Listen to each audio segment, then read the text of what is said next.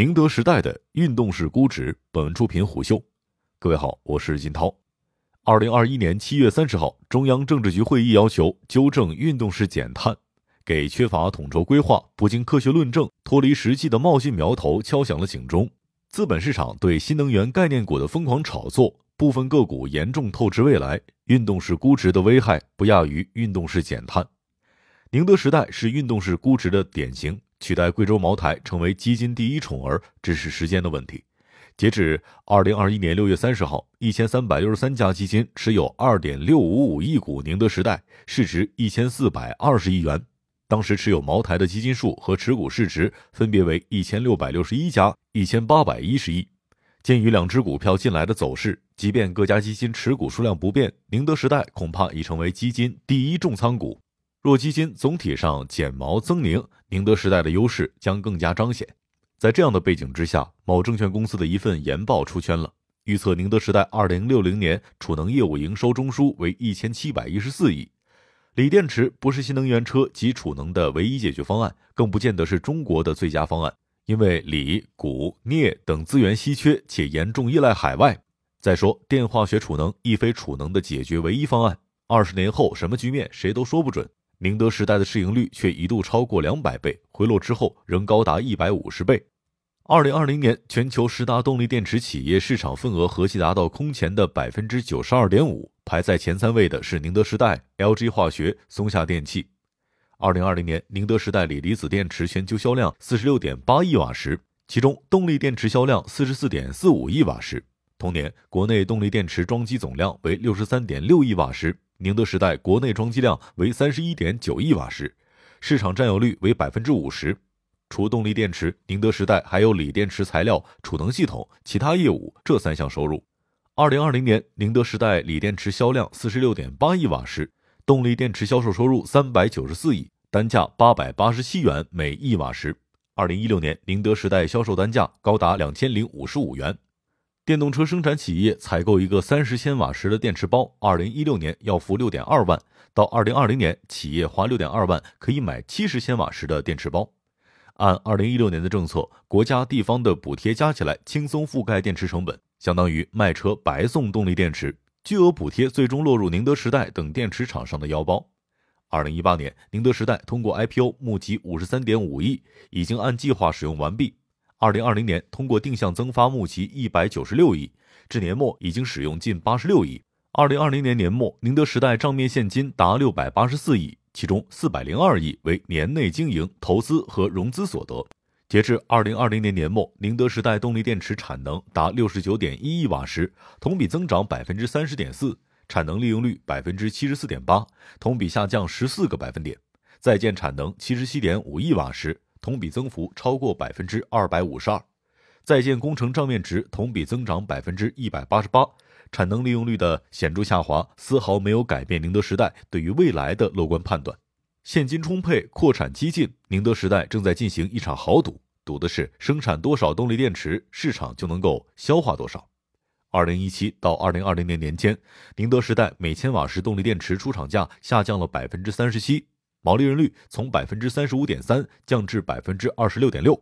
在销售收入增长的带动之下，毛利润一路冲过一百亿。动力电池出厂价下降的外部因素不外乎两点：一是供给的增加，二是补贴退坡，需求减弱。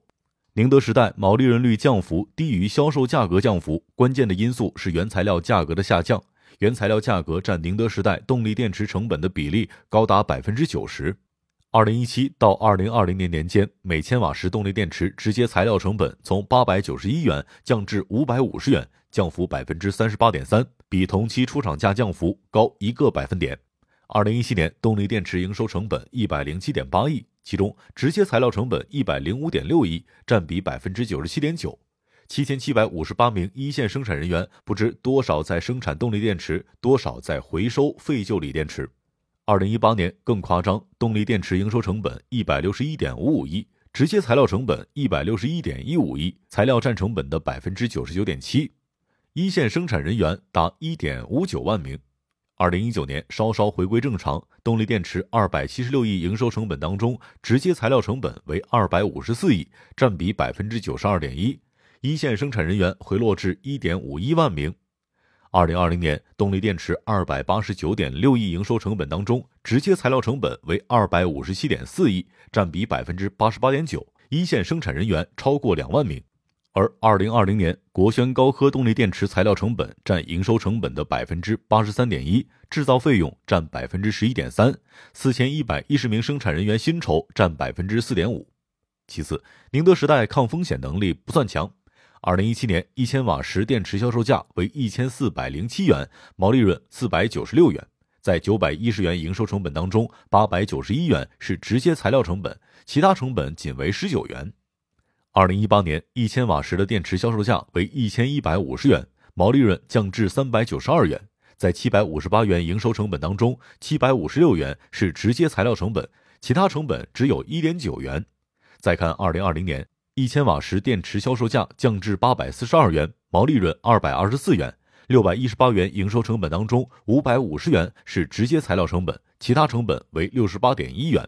与二零一七年相比，二零二零年宁德时代每销售一千瓦时电池少卖五百六十五元，直接材料成本减少三百四十一元，毛利润减少二百七十二元，大致按六比四分担了销售价格的下降。一流企业当出厂价下降一百元时，逼供应商降价一百元，再通过内部挖钱降十元的成本，结果毛利润反而增加了二十元。二流企业呢，出厂价下跌一百元，看供应商能够降多少，能降六十元的话，自家少赚四十元毛利润就是了。综上所述，宁德时代抗风险能力不强，尽管受疫情冲击，二零二零年毛利润还是达到创纪录的一百四十亿。销售费用、管理费用、研发费用分别为二十二点二亿、十七点七亿和三十六点六亿，合计七十六点五亿，略高于毛利润的一半。二零二零年毛利润率为百分之二十七点八，三项费用合计占营收的百分之十五点二，距毛利润有十三个百分点的富余。说多不多，说少不少。二零一九年，宁德时代扣非净利润三十九亿，利润率只有百分之八点六。二零二零年扣非净利润四十三亿，利润率为百分之八点五。二零一九年第三、第四季度，宁德时代扣非净利润同比分别下降了百分之十一和百分之十七。受疫情的影响，二零二零年第一季度扣非净利润同比下降百分之五十三，二零二一年第一季度同比增长百分之二百九十。但如果与二零一九年第一季度相比，年均复合增长率为百分之三十五点一。截至二零二零年年末，宁德时代净资产达六百四十二亿。二零二一年第一季度扣非净利润十六点七亿，年化净资产收益率仅为百分之十点四。按那位分析师的思路，把宁德时代的终局设定为二零六零年的话，假设二零六零中国新能源车年销量是两千万台，其中百分之五十采用宁德的动力电池，再假设每台车配备价值五万元的动力电池，净利润率为百分之十，则二零六零年宁德时代营收、净利润分别为五千亿、五百亿。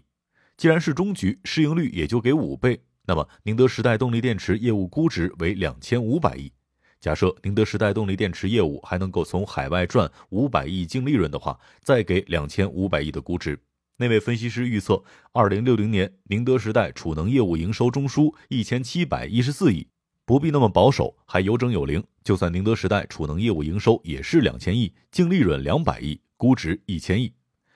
如此美妙的终局，依赖众多的假设，包括但不限于：第一，宁德时代未来三十九年稳稳占据中国动力电池市场百分之五十的份额，管它什么技术路线，锂电池、钠电池、燃料电池等等，中国的新能源车动力电池市场的一半都得归宁德时代。第二，宁德时代动力电池业务在海外达到与国内同等的规模。第三，储能业务不管是什么形式，无论是电化学储能、物理储能还是电子储能，每年都得让宁德时代赚取两百亿净利润。满足所有假设，到二零六零年，宁德时代值六千亿。被群嘲的那位分析师很冤枉，他只不过估算了一下宁德时代二零六零年的业绩，二级市场的估值相当于一百五十年的净利润。商业洞听是虎嗅推出的一档音频节目，精选虎嗅耐听的文章，分享有洞见的商业故事。我是金涛，下期见。